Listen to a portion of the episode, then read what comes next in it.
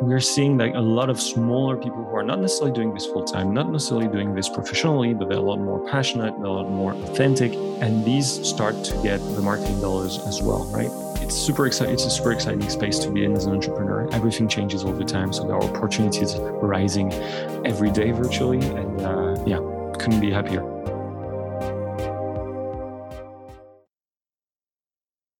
My talk today with Vivian Garnez of Upfluence opens up the possibilities of influencer marketing. The efficacy of it became apparent to Vivian from his own experience in selling ties, a process that turned out to be much more effective once bloggers were involved. We're at a point where you don't need to involve yourself with influencers who have millions of followers. I mean, you can, it's just, it's not the starting point anymore. Not with the likes of micro influencers and even nano influencers at your disposal.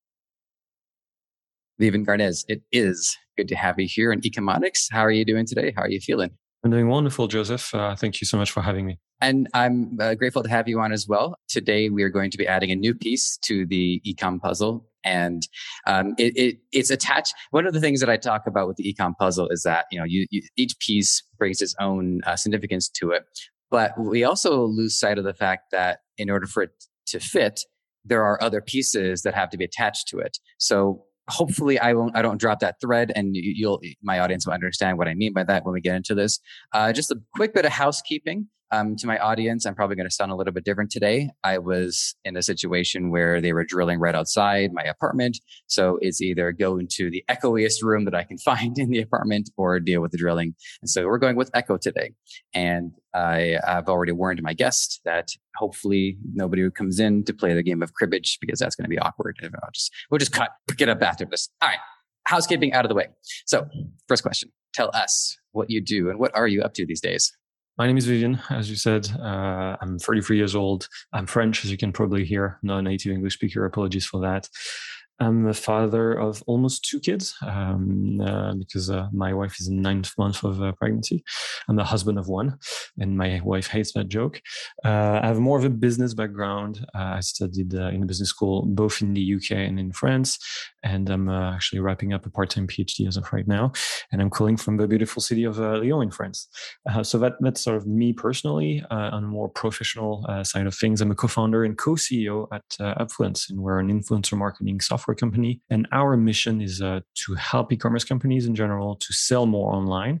And we do that, do, do that via the prism of social media creators. So in a way, I guess we have a very similar mission, a very similar objective than uh, Deputify, uh, meaning that we help e-commerce growth, uh, even though we do it via different means it's rather significant means as well, especially if you look at the emergence of I mean, you have you have social media that emerged. I would give it what like ten years, but it continues to emerge even within itself in terms of accessibility and also in terms of uh, its uh, its ability to hold on to people's attention. Um, it, at one point, it was just images and posts. Now it's interactive experiences. You have people shooting in 360 degrees. You have uh, stories. You have narrative. You have arcs, and it's continued to reflect the human experience far more uh, accurately than at, at one point. Um, I'm, I'm, I'm letting a few threads just uh, out into the ether because um, one thing that comes to mind is, you know, you hear about, you know, what, what you see on, on social media isn't always a reflection of reality. Sometimes it's, you know, it's exaggerated, something like that. And I think that's actually um, diminishing over time because it is so easy for people to pick up the phone, um, turn it on, do a story, and then and flick it off. There's not much to exaggerate there because all they did is just briefly capture a point in their life or something like that. So just some of my opening thoughts. Um, any, anything there that you'd want to comment on, and then I'm going to hit you with my next question. First, on the evolution of uh, social media and the landscape in general, you're absolutely right. When we started Upfluence in 2013, it was all about blogs. You know that that sounds anachronical almost to to, to say that word today, but uh, still, you know, very true. That's how that's how it changed.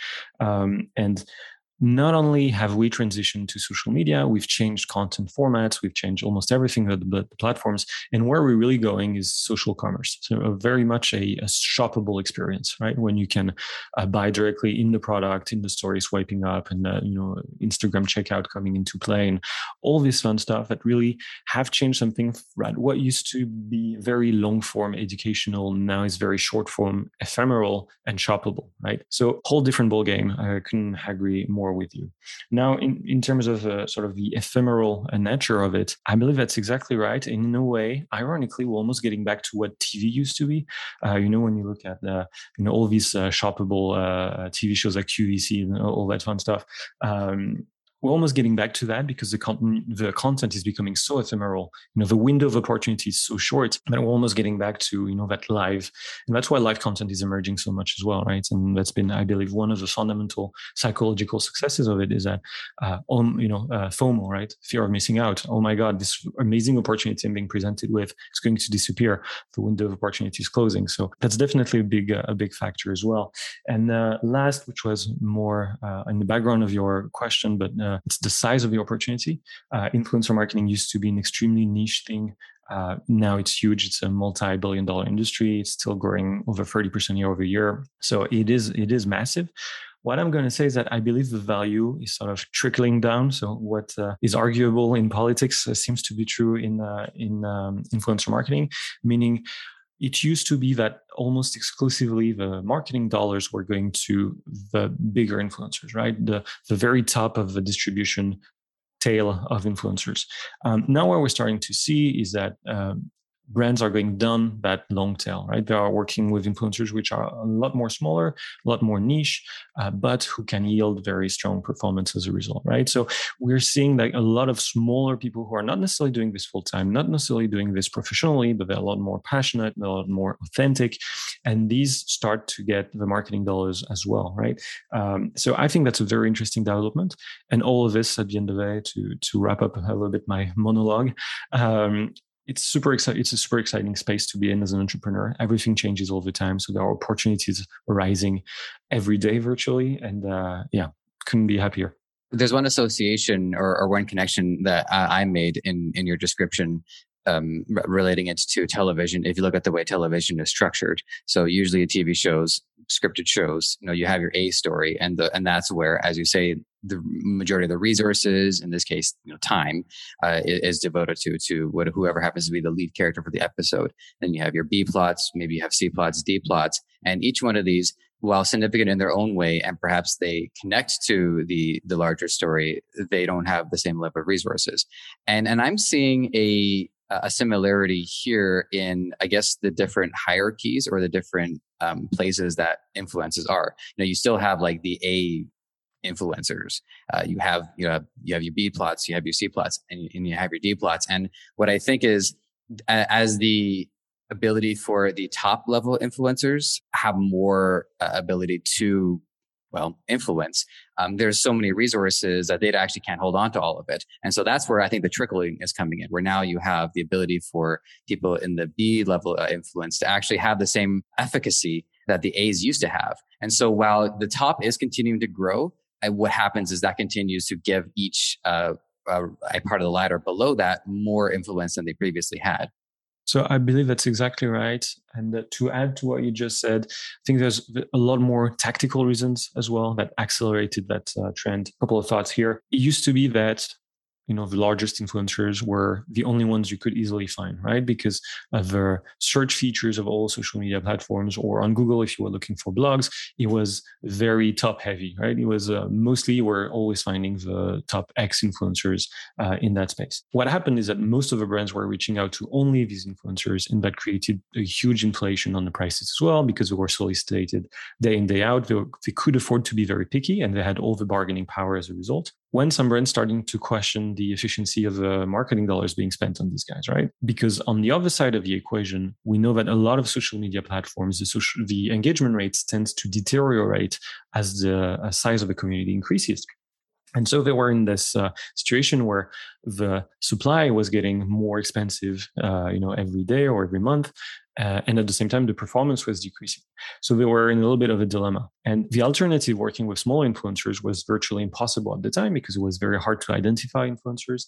And working with 10 influencers with 100,000 followers was, you know, 10 times the work as working with one influencer with a million. So they had sort of these overhead cost considerations to have as well. All of these changed progressively, took some time, but now with companies like Upfluence, uh, self shameless plug right here, uh, you know, we can really um, lower the overhead cost, the marginal cost of working with one extra influencer. And so it becomes possible all of a sudden to work with hundreds or even thousands of influencers who have 5,000 followers, 10,000 followers, uh, 20,000 followers, right? Micro or nano influencers. I think uh, a few weeks ago I heard the word pico influencers, right? So we're, we're, we're always getting, uh, getting uh, smaller and smaller in, uh, in scale. And that really uh, combined with a higher engagement rate comparatively, more authentic content, but really completely shifted uh, the ratio that advertisers and uh, e-commerce companies were facing, which is a much greater performance for much lower costs. And so they were instantly ROI positive as a result. I think this is as good a time as any to um, uh, to ask you the uh, the Ecomonics uh, tradition. There's like three or four traditional questions, and um, so for your um, software uh, Upfluence, um, what I want to know is the time of its uh, you know inception and its creation what perspective was it having on the market? What problem did it identify in particular that needed solving it's a little bit of an embarrassing story, but um, uh, I'm going to tell you how we got to the eureka moment, um, so to speak. So, right out of business school, uh, I started working in a startup here in France. Uh, great first job, but uh, I was uh, working directly with entrepreneurs, and their entrepreneurial drive was very contagious. So, I thought, ah, I'm going to start um, a little side gig, um, which I did with, with a friend. Um, so, we started a couple of e-commerce companies were selling products online, and one of which, the main one, was probably selling neckties. Right, we were looking for a product that was uh, no sizes, very little textile expertise, easy to ship, and so uh, we went for neckties. Uh, in spite of doing zero market research and the fact that there's you know, no one wears ties anymore, I think the both of us are pretty good examples of that. Um, case in point, we had. Um, you, you, you caught me on an off day. I do wear them on occasion. Oh, okay. Um, you, you, are a better man than I am. Um, and um, yeah, case in point, we had uh, made a thousand beautiful silk ties in Italy. Uh, and we tried to, we set up a website, we tried to sell them, and we could not sell them in an ROI positive manner because the market was very fragmented. The acquisition costs were super high. So it was impossible to be ROI positive on this. So uh, we had this box of 1,000 ties sitting in my living room, and we thought, all right, let's try to be decent entrepreneurs and find other ways to sell this. And we tried a number of things, most of which failed quite spectacularly. One thing that did work um, was to ship them to bloggers beg them basically to write a review. The review would drive traffic. Traffic would turn into clients. Clients would then, you know, even do repeat purchases. And we really started to see the unit economics of it all. And um, that's when we thought, wow, this is great. You know, even though it was not the term had not been coined yet, uh, influencer marketing was not yet a thing. Still, we we saw that this worked, and potentially every e-commerce company in the world could benefit from this. But we also identified a few problems along the way. Number one, it was super time consuming. I was literally spending my nights on Google trying to find new blogs, keeping a very monstrous spreadsheets in which I had the email addresses, the postal addresses. You know, I was spending my my nights uh, harassing them basically after ha- having sent the product to write a review. So it was very very time consuming, and it could very well be automated, at least streamlined at first. Number one, and number two, uh, we ended up making a few mistakes, sending a tie and 100 euros to a blogger who would uh, generate uh, 27 sessions and zero conversions. And and uh, you know at the time uh, we didn't have you know engagement rate followers. It was a little bit more of a, a, feeling, and we thought, well, this is very opaque. Wouldn't it be nice to have more of a data-driven solution to offer e-commerce companies the choice to choose which influencers want to work with, in what capacity, and how. And um, yeah, a plus B equals C. That's when we had the aha moment that, yeah, know what, let's start a company, a software company in that space. And, uh, and um, that was uh, nine years ago now. I know you listened to a couple of uh, episodes of mine, which I am uh, grateful for. And so I don't know if uh, you happen to listen to one where I, I I actually just use textiles as an example anytime I just need to say like, oh, I'm just going to totally pivot and just get into textiles. I don't know. I, ever since high school, uh, for me, I always thought it was funny to just like, oh yeah, I'm just going to get into textiles just at this completely out of uh, out of out of uh, left field um, pivot in whatever my career is. So uh, it's it's just it's, it's amusing to me to to have it brought up uh, actually in context for once. There's a lot of terms here, many of which we know. There's also some terms here that we could stand to have a little bit more clarity on. So one thing I want to set the record straight on is the distinguishing, I guess, influencing versus uh, affiliate marketing. And on top of that, I happen to think that if I were to draw up a Venn diagram, there would probably be some crossover in the middle. An influencer is a social media user who has a following and who has some editorial line, some voice uh, about a topic, right? That's in a broader sense of the term, but that's what it would be. And then that influencer can have a number of revenue models. He can sell sponsored posts, in which case he gets paid a flat fee for a certain content uh, that he has to post. Uh, he can be given products. He can be invited to events. Maybe not so in the age of COVID, but uh, once upon a time it was possible. Uh, so it can be a number of value proposition. And one of these value propositions that the brand or the e-commerce company can offer the influencer is to have some sort of a revenue sharing model, meaning, hey, here's a coupon code or here's a track link. Here's something to attribute any sales that you would bring to you personally And for each of these, you would be paid either a split for you know a flat fee or a percentage of commission on the sales. And that uh, type of arrangement makes the influencer an affiliate. So some affiliates may not be influencers. Uh, you know, they might have other uh, audiences uh, to monetize uh, in an affiliate capacity. That being said, more and more influencers are um, you know, hopping on the affiliate bandwagon, which is, I believe, a great development in the industry and was probably accelerated by COVID as well, in the sense that a lot of influencers lost a lot of uh, partnerships with brands uh, for a little while because marketing budgets were frozen, and so they had to be a little creative uh, to to make up for lost revenue. And uh, so now we're in a situation where I think it's the best possible way to align the interests of both the brand and the influencer, meaning, hey, if you sell more, you'll make more money potentially a lot more than any you know capping at uh, a few hundred bucks we would have done for a sponsored post.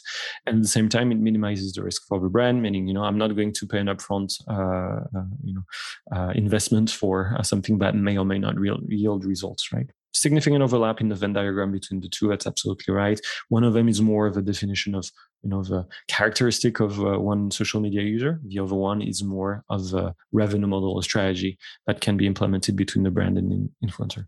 And see, this is what I was saying at the beginning about if you're going to put a piece of the ecom puzzle into the puzzle, the corresponding pieces need to attach to it, which means that there has to be some significance as to why this piece fits there. And that's where, where I was going with this. So, you know, you talk about, um, I was, I was surprised to, but I guess now that I'm thinking about it, I shouldn't have been. There, there's much more of a significant crossover between, um, affiliate marketing and, and, and influencer uh, marketing. Um, so, so, so much so that the two have, uh, or the influencers transitioned into affiliate marketing given the circumstances. Now, this next one every once in a while, I'm going to ask a, a silly question, but I happen to think it's the kinds of questions that you know a lot of people have on their mind.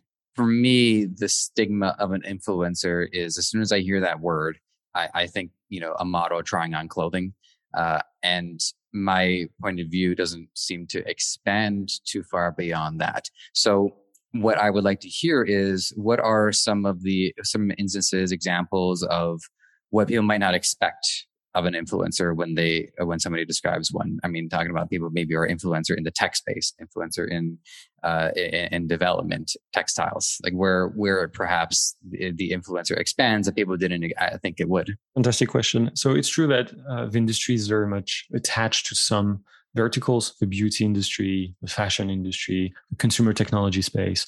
Like all of these sort of make sense because we've seen a lot, you know, virtually impossible to go on YouTube uh, without seeing, you know, any of these, some unboxing video or some tutorial, makeup tutorial and things like that. Influencer marketing as a mechanic works very well for any consumer oriented industry including some a lot less obvious ones.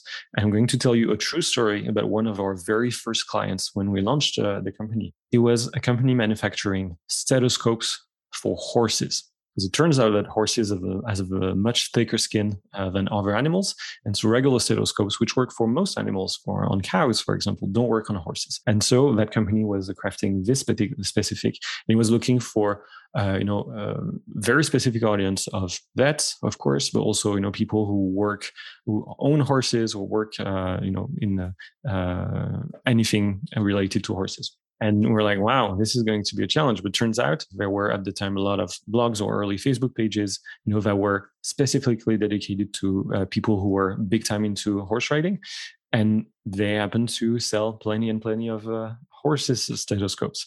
So, you know, that can be some very unsuspected industries at, at times. But now, if I, if I zoom out a tiny bit, we truly, as Upfluence, have clients in a multiplicity of industries pet food, in financial services, in like really anything that's uh, consumer oriented, even though it's not directly instinctive that is going to work well for influencers, uh, it will eventually. I just want to acknowledge that I did laugh when you said when you said uh, stethoscopes for horses.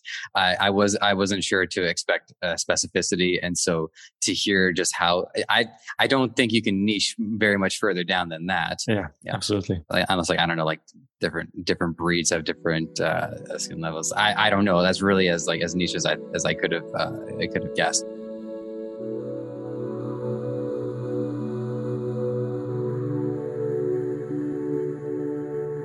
Actually, something uh, did come up. Um, this was one that I was keen on asking. So, you know, you said that this was one of your early clients. So, given that you know you're a, a software slash service um, centered around marketing, is how were you marketing this at the beginning? And you know, were you able to apply the product that you were offering in such a way that you know your offer was actually helping you market it, like a positive cycle?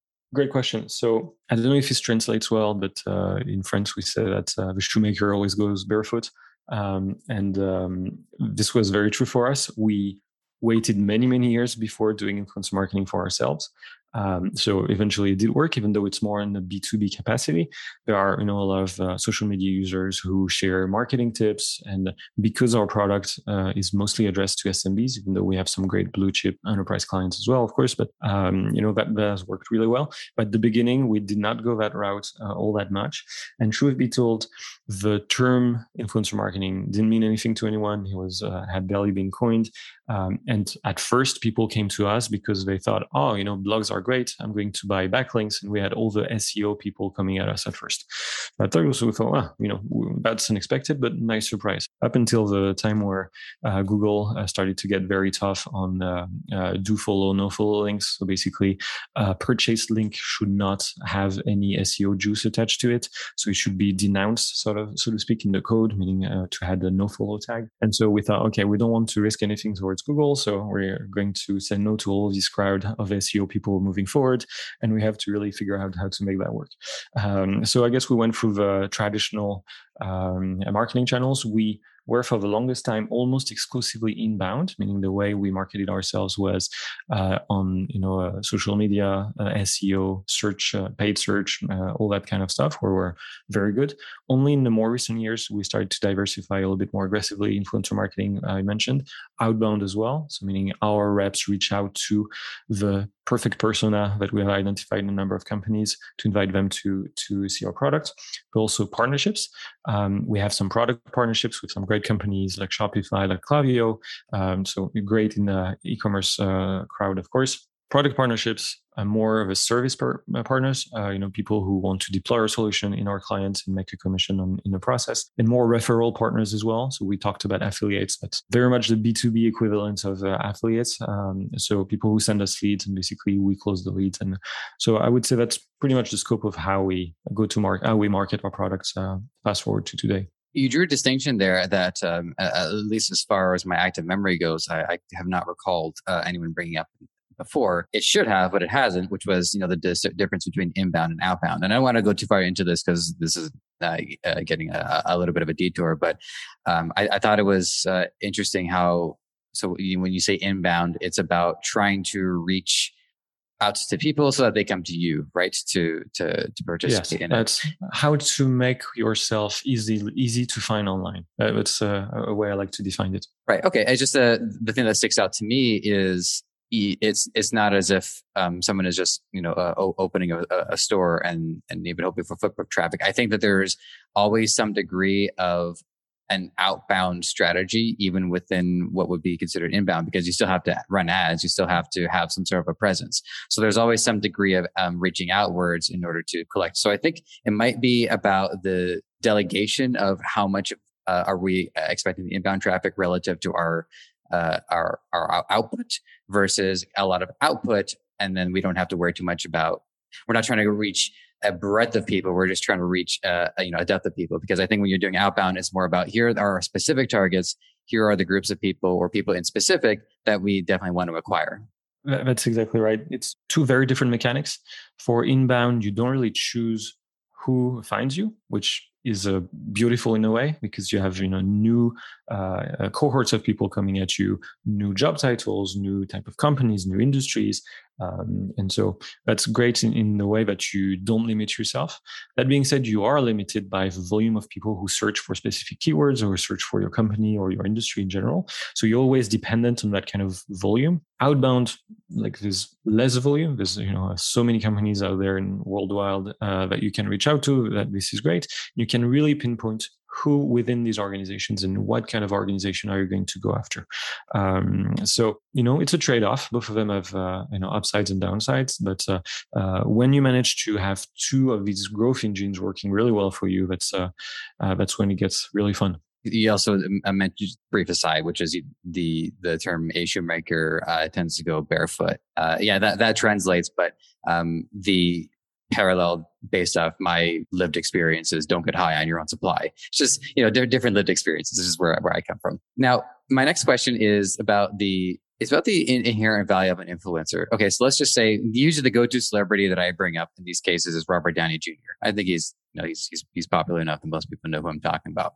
Now, he's a celebrity. He's known for his work in film.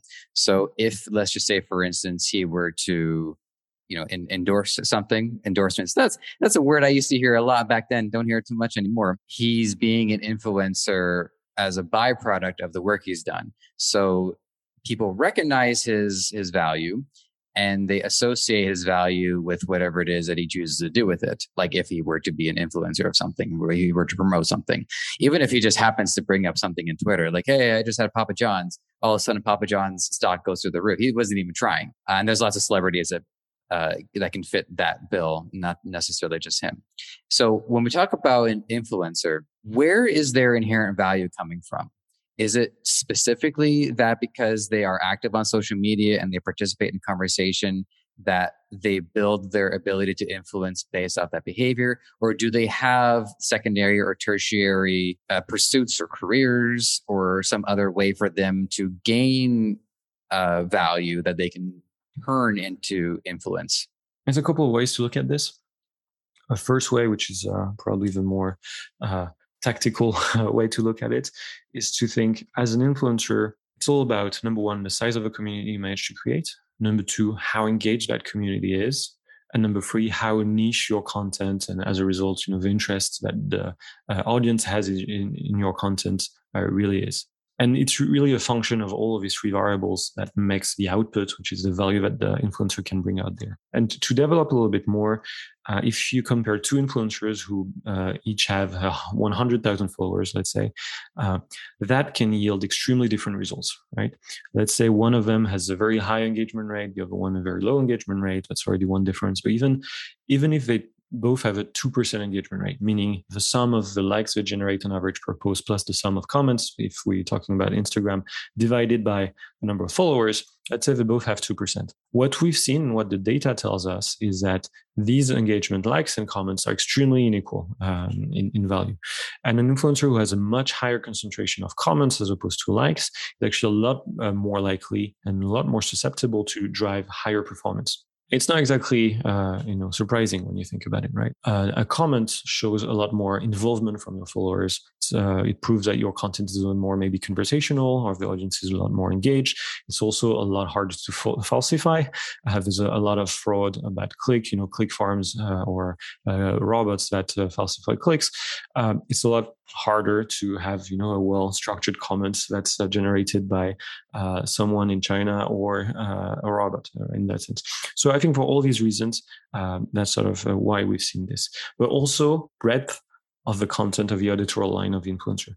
You know, let's say uh, Robert Downey Jr. He speaks about a variety of things, and uh, Papa John's uh, pizza is not you know necessarily his forte. From time to time, he will mention food.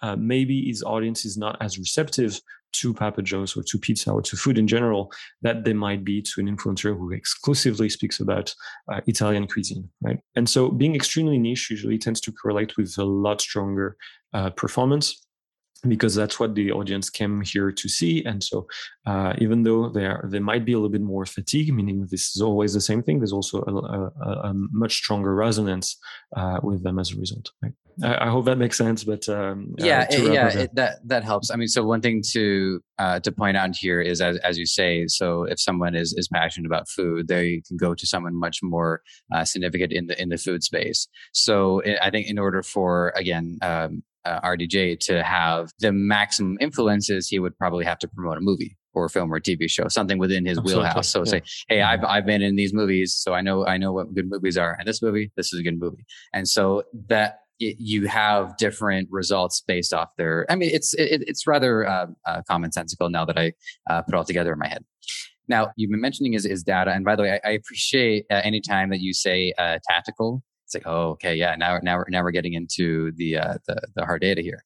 So there are three data points that I uh, picked up on when we were looking through your profile, and and I say we, I mean my producer Micah. She goes on to LinkedIn. I have paranoia regarding LinkedIn because LinkedIn tells you who's been where. Like I don't, I don't like that. So she's uh, she has a spine. I don't. But anyway, so there was social data, brand affinity, and authenticity social data i'd have to even based on what you've described so far and i'm you know i have to put things together in my head i i can i can guess what what that is but i'm probably gonna have to ask you what that is the one that stuck out to me other than that is authenticity uh, authenticity is a tricky one to quantify and you've touched on this a little bit so for instance we talk about you know vetting um, you, you can tell more engagement based off comments rather than likes because comments are a little bit harder to fabricate. It can be done, but I think you can you can you can smell a fabricated comment from a mile away, where it's either like great or I I, I love this or so we're gonna put all together. So first part, social data. Can you uh, tell tell us what what that is? Um, and if you have to bring up stuff you already mentioned, I'm sorry, but you know I just need to help understand. Yeah, it, it is a broader term to a lot of what I've already talked about. Uh, you know, the number of followers, the number of engagement, uh, the engagement rate in general. Um, all these metrics can be put in time series as well. So, you know, it, it's not meant to be seen as something static. It's very dynamic in nature. So, is that influencer growing month over month? Its uh, engagement or its uh, uh, following base, or is it not?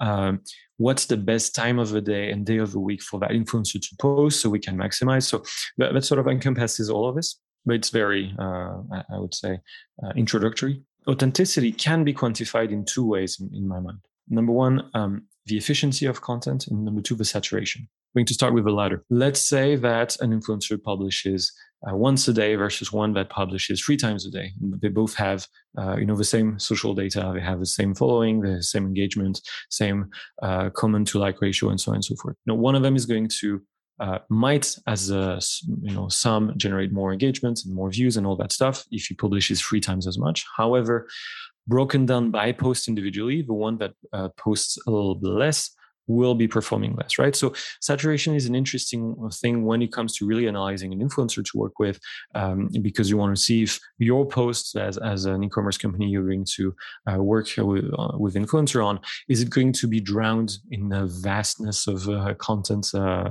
or is it going to stand out because it's more one of many? So that's one thing that's very easy to measure, and that's quite significant. The other one is the efficiency.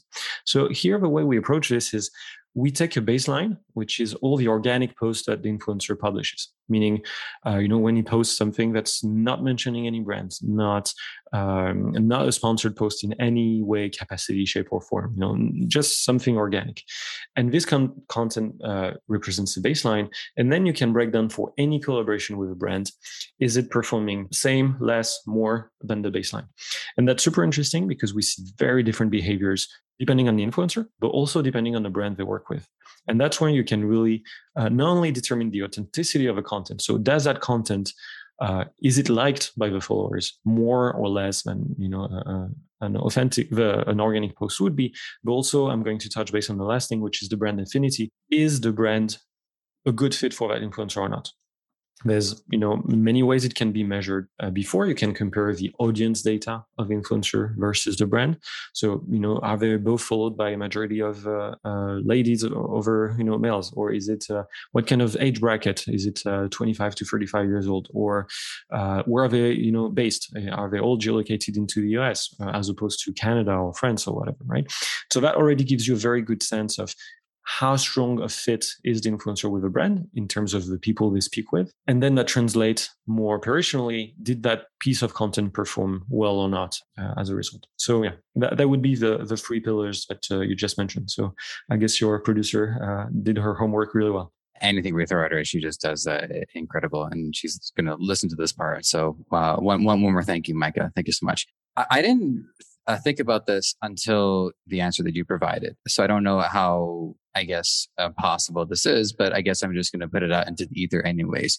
Could somebody, let's just say they're looking for a, a business to run. They don't have anything yet. They haven't, they haven't selected a product. They haven't selected a vertical.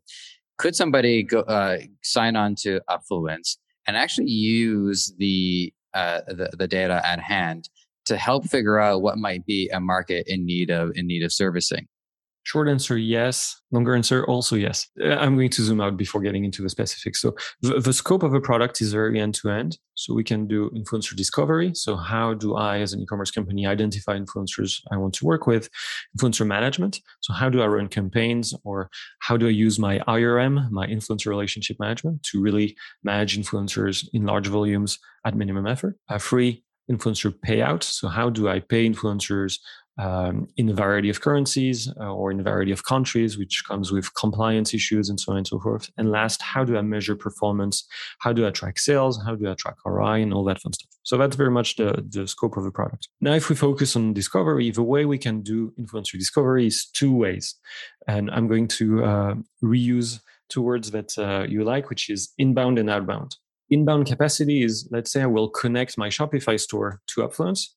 And thanks to that, Upfluence will identify in your existing client base who's an influential client. And that's going to be quite significant uh, in a number of ways. But number one, because instead of starting from zero, you're going to start at a few hundred, a few thousand, or depending on the, how big your customer base is. Uh, number one. But number two, this is going to be as authentic as it gets because these people, in spite of being influencers, they'll already love your store sufficiently to have to have spent basically their own money from their own pocket to buy your product. Free if you've already bought your product you may not have to resend one so you might you know save time uh, save money save you know some logistics and so on or and use that gain to be more generous with influencers or more incentivizing with influencers. And last speaking of incentives we've measured that what we called inbound influencers are seven times more likely to accept an affiliate relationship. So not being paid something upfront, but being paid on success. If they are paid upfront, they would be basically uh, cutting their price in half because they already love your brand. So in a world where you really want to maximize your ROI as an e-commerce company, this is absolutely fantastic. So that's the inbound way. The outbound way, which is more of a traditional legacy sort of way to do it, it's like me, the e-commerce will reach out to you, Joseph, the influencer. I will pitch you my business. Uh, I will pitch you a value proposition. You may or may not open my email. You may or may not respond, or you may or may not uh, respond positively. But basically, there's going to be some loss in my funnel of, uh, of activations, right? And so to get back to your question, that second scenario, usually you have to create some sort of a query plan where you will type a number of keywords, a number of brands, and that will give you uh, some more filters. Right? So, uh, which platforms am I looking on? What kind of audience do my influencers need to have? What kind of language do they speak? And basically, you can use these um, semantic parameters to really try to narrow down opportunities that might be underserved or overrepresented in the influencer world. Because every time you will tweak a parameter, we'll show you a snapshot of a database of influencers. So let's say you change one keyword, the number of uh, addressable results will go from 10,000 to 20,000. You say, okay, so you know maybe if I narrow down on that new keyword I've just added, I can actually try to see a very specific niche of influencers that might be underrepresented. And in a word, yes, that can definitely help you finding niches uh, on the supply side. However, I would definitely second that with some more additional res- research. Uh, are there existing products on Amazon? How well do they do? And like, there's a number of ways you can uh, get tactical about your um, about your product research. There it is, right? Tactical. It came right. I was, I was I was waiting for it. Now that Shopify has upgraded to version 2.0, we needed to make sure we were up to speed. So we've released version 4.0 to ensure that we're 100% equipped to take advantage of the 2.0 revolution. If you haven't upgraded your store, head on over. And if you haven't gotten started, now's as good time as any. Here's another one. Again, this one uh, fits more into the silly, but you never know kind of question. So another um, broad reaching example is uh, if you look at the world of, of, of wrestling, again, once upon a time, people used to go in person, although I think they're opened up now. I lose track of that. And they, their, their success is quantified by their ticket sales and their, and their revenue. Um, but, you know, even as far back as, you know, the 80s and the 90s, you know, uh, Vince McMahon would say something like, you know, our goal is to put smiles on people's faces. And that's a little bit harder to quantify um, because you don't know if everyone who paid were really satisfied so much so that they'll come back and watch it again. To bring this into into our discussion here is is there a, a nebulous area that has been somewhat out of reach or difficult to to quantify? You know, whether it's engagement or whether it's it's it's consumer satisfaction uh, with the product. Is there a strategy or are there tactics that are, are being worked on to try to reach into this um, uh, difficult space? Again, there are a few different angles uh, to, to answer this. In the realm of things that are harder to quantify, you can still look into how well received uh, a certain post is uh, by an influencer, by his audience, made by an influencer, but how well is it received by his audience? By doing some um, sentiment analysis on the comments, for example. So you will get a sense of are these comments negative, positive, neutral, and you know uh, how how does that change from post to post? Is it better, not as good as a baseline, and, and, and things like that. Um, that's one way to sort of color to give some context to to something that's purely numerical. Um, that would be one thing. But more on the client side, which I believe was more of your question, the beauty of it is it's one for an e-commerce brand, influencer marketing, and just one more acquisition channel, right? So if you already have your full stack and your full funnel setup. And I guess one client uh, purchases is on the checkout page. You just uh, completed the transaction, but it comes from an influencer marketing. Then you are you are going to be, if you track properly, you are going to be able to segment all of these and say, okay, how well um, are these clients doing on the retention basis? You know, what's the repeat purchase? What's the CLV, the customer lifetime value? Is it higher or lower than my SEO clients? Is it higher or lower than my Facebook ads clients, and so on and so forth, right? And sorry, I'm, going to go further. If let's say you have a, a review campaign, uh, you use Yotpo, for example, and after purchase, we receive a couple of emails to uh, leave a review, and you can compare the average of these reviews from influencer generated clients as opposed to other clients. And really, when you work as a cohort basis, you can really uh, see how well it does or not. And it's true that influencer marketing is unique in that way that as an e-commerce company you have you have to give up control editorial control over this right? The influencer knows what works and what doesn't work with their audience and so they sort of rea- reappropriate themselves with your messaging, with your product, and they pitch it to their audience and they phrase, you know, and that might not be how you as a business would phrase it. So there is indeed a chance that there's some dissonance between what your message usually is and the message that the influencer puts out. So it's true, and all the more importance to track everything to make sure that it's aligned and you're at least performing uh, adequately compared to your baseline and ideally overperforming because there's this thing psychologically that it's always more trustworthy to hear someone else tell something good about your business than yourself right? It sounds silly but uh, it's uh, it's uh, you know proven by time. Um, and so as a third party even though there's oftentimes a commercial relationship between the brand or the e-commerce and an influencer um, this is still something that tends to work really well into convincing uh, influencers to move down in the consumer purchasing uh, journey yeah, I would say measure it, have a very strong stack, uh, try to have a very good sense of your unit economics, and that's how you are going to be able to determine how good these influencers are doing. And also, I, I, just wanted to comment too that I think this it comes across as the more commercial it comes across. I think the more of a uh, of an ill fit that it is. So let's just say I'm you know I'm I'm selling um, I'm selling shoes, and then I go to uh, an, an influencer who prior to you know loves talking about it has a collection and is a, and is a very natural fit for for for my product. I think the level of perception of commercial there is so minimal that i that i that it's such a smooth fit. Whereas if you know i'm starting to expect a little bit more behavior out of them to use the terms that i use you, you, you mentioned the dissonance there between how they talk versus how i expect them to talk then it starts to come across. So i this this is me putting it together in my head and you can tell me if I'm wrong, of course, but the more somebody gets the, the more the, the, the audience, the, the consumer feels that it's coming across as marketing, the less successful that this connection is in the first place. So I generally agree with a few exceptions. The way I look at this, it's very much a spectrum, um, at the end of which, on one hand, there's absolute control, meaning the brand will send to influencers a very strict brief saying these are the words you're allowed to use, these are the words I don't want you to use, this is uh, the time of day, day of week you're going to publish, these are the hashtags, this, this, this, um, and these are the do's and don'ts essentially. For a lot of brands, this is super important, either because they are in regulated industries. Uh, let's say they sell alcohol, they say uh, online, you know, gambling, and so they need to be extremely cautious about what they do and what they don't do, or luxury brands who are need to have a very tight grip over their marketing um, because you know you still need to uh, portray that uh, exclusivity and this uh, you know everything that goes into luxury marketing. So these people tend to have a very strong control and that tends to be very strong requirements. And guess what? Influencers need to be paid for that right? If it takes them twice as long as uh, you know to do a, a, collaboration with your brand as any other brand they're going to charge you for it. So there's um, an element of cost but there's also an element of return because i agree with you we've measured this.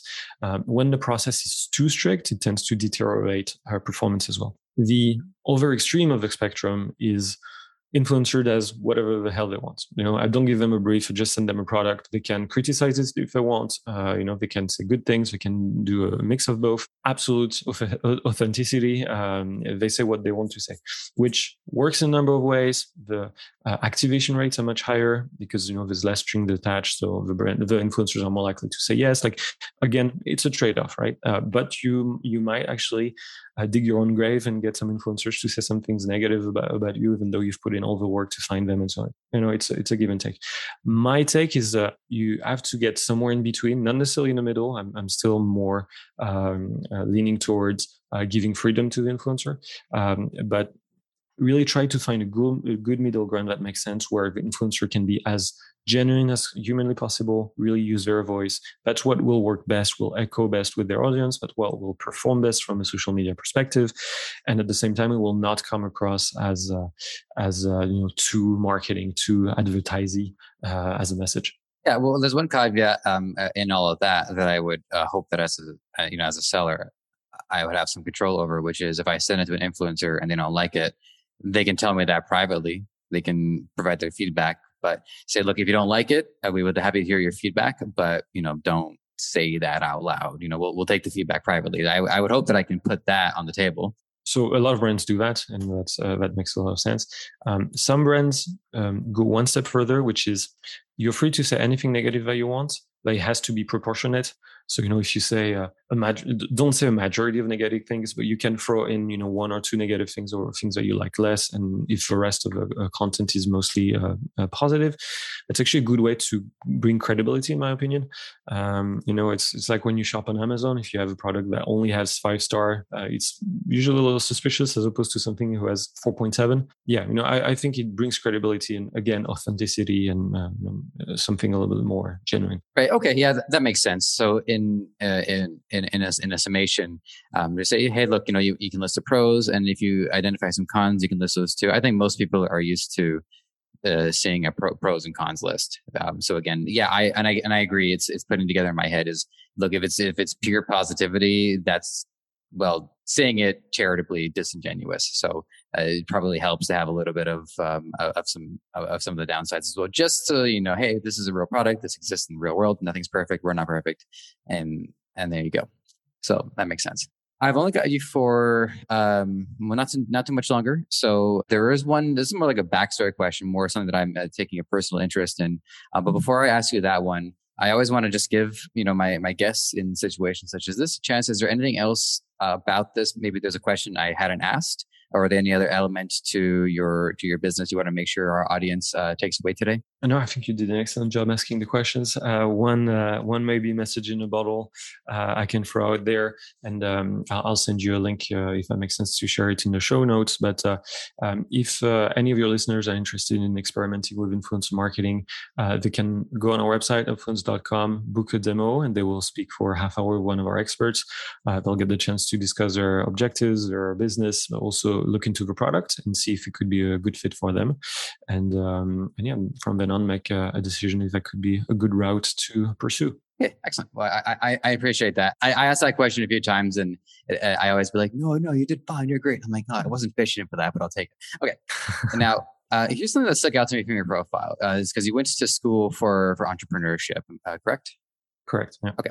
What's distinctive to me is entrepreneurship tends to, and you know, I've talked to a number of people who can back this up, is entrepreneurship tends to emerge from a uh, from a rejection of structure, whether that is school or work, family unit, um, whatever um, whatever that may be. So, to my recollection, which is you know above adequate, uh, this is the first time that I've even seen you know an entrepreneurship course. So, what was the you know what was the experience in a structured environment designed to nurture independence? a, a, tiny bit of context. In France, business school is five years. You start right out of high school and then you study until your master's, right? Um, and usually what happens is you do a very generalist business management approach for the first few uh, three years and then the last two you specialize. And so i was given the chance to specialize in marketing or in finance in uh, auditing and control and you know all these sort of usual suspects of the specialization courses in business school. But i'm more of a generalist myself. I didn't want to specialize in any of these. And uh, you know so what do i do? And uh, it turns out that they had this generalist course where you still do you know a high level uh, approach to a lot of different areas of business, but you don't really have to pick. And they called it the entrepreneurship course. So I jumped on the opportunity. Plus, it was a double degree program with uh, a university in Scotland, in Edinburgh. Uh, so I had the time of my life for a year there. I definitely agree that entrepreneurship comes from some degree of wishing of rejection of uh, of structure. Um, I had done internships in uh, larger companies and I hated every single second of it. Um, I had done uh, internships in startups and smaller structures and I had an absolute blast. So I knew sort of what kind of size of an organization I was comfortable in working with. I knew I had some entrepreneurial drive. I had, you know, always uh, had a lot of initiatives as a kid. Uh, you know, I had a, a, metal band where which I was managing. I was picking up the phone to book uh, venues and everything. So you know, I, I sort of had it, you know, in, in my personality. So I knew I was going to get there eventually but I wanted to get a little bit of experience uh, first, so that's why I worked for a couple of years, three years uh, in, the, in someone else's startup, uh, and starting to make mistakes on my own on the side. And then when I felt confident enough uh, at the ripe old age of 25, I started up with it that clears that up. So, uh, and, and, and I appreciate, you know, if somebody wants, because I think with the, a lot of people, the, the fearfulness of going into college or going into university is, well, I don't know what, what to do yet. So I, I mean, I guess I'll just, uh, I'll just go and then they end up specializing something that they don't want to. You know, I know a lot of people that have had to pivot. So to see an environment that actually encourages, you know, stay general, stay loose and just, you know, keep them open mind and, and to have a course that actually, um, uh, supports and, and nurtures that is a breath of fresh air. Well, uh, we're gonna we're gonna wrap this up. Um, so my my final question for you is usually like, hey, if you got any parting wisdom, you're welcome to share that, and you are. Uh, but I wanted to modify it a little bit specifically for you, just because you know of there's this is such an emerging field in an emerging field of, of e-commerce. So um, my question to you as well is also, what do you see are some of the next major milestones in influencer marketing, or where you see the the industry going from here? And then with all of that in mind, and then just let the audience know how they can uh, figure out uh, more about what you do and what you're up to. I think it's been true for most things in the world of marketing technology, and uh, influencer marketing will be no exception of that. Uh, number one, it will become even more outcome based. Number two, it will become more automated. That's my my two predictions. Uh, and to to give more context around these two, every emerging new hot marketing channel, usually it's a little bit magic, right? There's very little numbers behind. Uh, people just see if it works or not, and they're not sure what to look after. So you know that's that was sort of uh, ten years ago in influence marketing. Then they started to look at uh, the number of followers, Then a little bit lower in the funnel, we started to look at engagement, and now we're starting to look at conversions. And you know, how much money am I making? What's my ROI on this? And I believe it's being it's still marginal today, and that's uh, something that Upfluence really uh, specializes on, and we're uh, one of the very few in the industry to to do just that. And I believe um, the rest of the industry will, you know, will demand more and more RI uh, drivenness. I don't know if that word exists uh, in the future. So that that's the one thing. Um, and if you look at uh, all the other, you know, companies uh, in the martech space they ended up going that route the second one is automation influencer marketing is still quite labor intensive even though tools like Upfluence really streamline the process and you can do uh, you know, a lot more influencer marketing work in a lot less of the time that being said it's still quite uh, labor intensive. And so, uh, what Upfluence is working on um, is really to automate the full process. So it becomes basically a, a, cash generating machine on autopilot, right? That's very much the, the end game here. And again, uh, when you look at companies like Klaviyo, like Yotpo, or a little bit more in the past, uh, Marketo, uh, Pardot, Eloqua, like all these companies who had a ton of success, they all added a layer of automation. HubSpot, of course, uh, MailChimp, they all added a layer of automation to what they did. And that's what contributed to, to their success. So yeah, I, I, I strongly believe these are two things are going to be extremely important moving forward. Amazing. Well, I, I just have to say my my takeaway from this uh, is you know now that I get to put this piece uh, into into the puzzle is that depending on you know what we're talking about, sometimes I'm gung ho about automation, sometimes I'm uneasy about it. In this case, I'm actually rather enthused about it because it, there is such a personal uh, uh, element of it. It's it, you know it, it's one thing to write an ad that tries to appeal to thousands of people. It's another thing to um, work with another person, another human being who's trying to appeal to thousands of people. So to have a lot of you know a lot of the work done actually helps make sure that the connections that we are trying to make are the most informed and, th- and thoughtful ones that that uh, that are good for everybody involved. So that's that's my uh, takeaway. Is uh, is ra- there's rather optimistic, I must say. That's absolutely right. So once more, I believe that is uh, Upfluence. Um, so they can find you probably on the website. Just uh, run through the, the your socials, your presences, all of that, and then we'll get you on out of here. So um, the website is upfluence.com. From there, you'll see all of our company social. Personally, you can reach out to me uh, on Quora. Actually, I'm quite active. I try to answer a lot of questions there, but mostly on LinkedIn. I believe I'm the only Vivian Garnes uh, on LinkedIn. So um, feel free to add me a connection, drop me a line, and uh, I'll try my best to to answer them all. Okay, well, I will send uh, Micah to reach out to you on LinkedIn then, because I not. A, all right. It's funny. I talked to somebody who's been on LinkedIn before, and I anyways, so I don't know. I, I, I have to get over my, my problem with that. That'll be my, my, uh, my, my goal for today. Okay. To my audience, it is an honor and a privilege to collect this information, use it for my own benefit, and then share it with all of you. So, with that, thank you so much for your participation. Vivian, it's been a great hour. Great to meet you. Great to talk to you. Great to learn uh, so much from you. So, thank you for everything that you've done today. And with that, take care. We will check in soon. Thanks for listening. You might have found this show on any number of platforms Apple Podcasts, Spotify, Google Play, Stitcher, or right here on Debutify. Whatever the case, if you enjoy this content and want to help us thrive, please take a few moments to leave a review on Apple Podcasts or wherever you think is best. We also want to hear from you, so whether you think you'd be a good guest or want to weigh in on anything related to our show, you can email podcast at debutify.com or connect with us on Facebook, Twitter, Instagram, and TikTok. Finally, this podcast is created by the passionate team at Debutify. If you're ready to take the plunge into e commerce or are looking to up your game, head over to debutify.com and see how it can change your life and the lives of many through what you do next.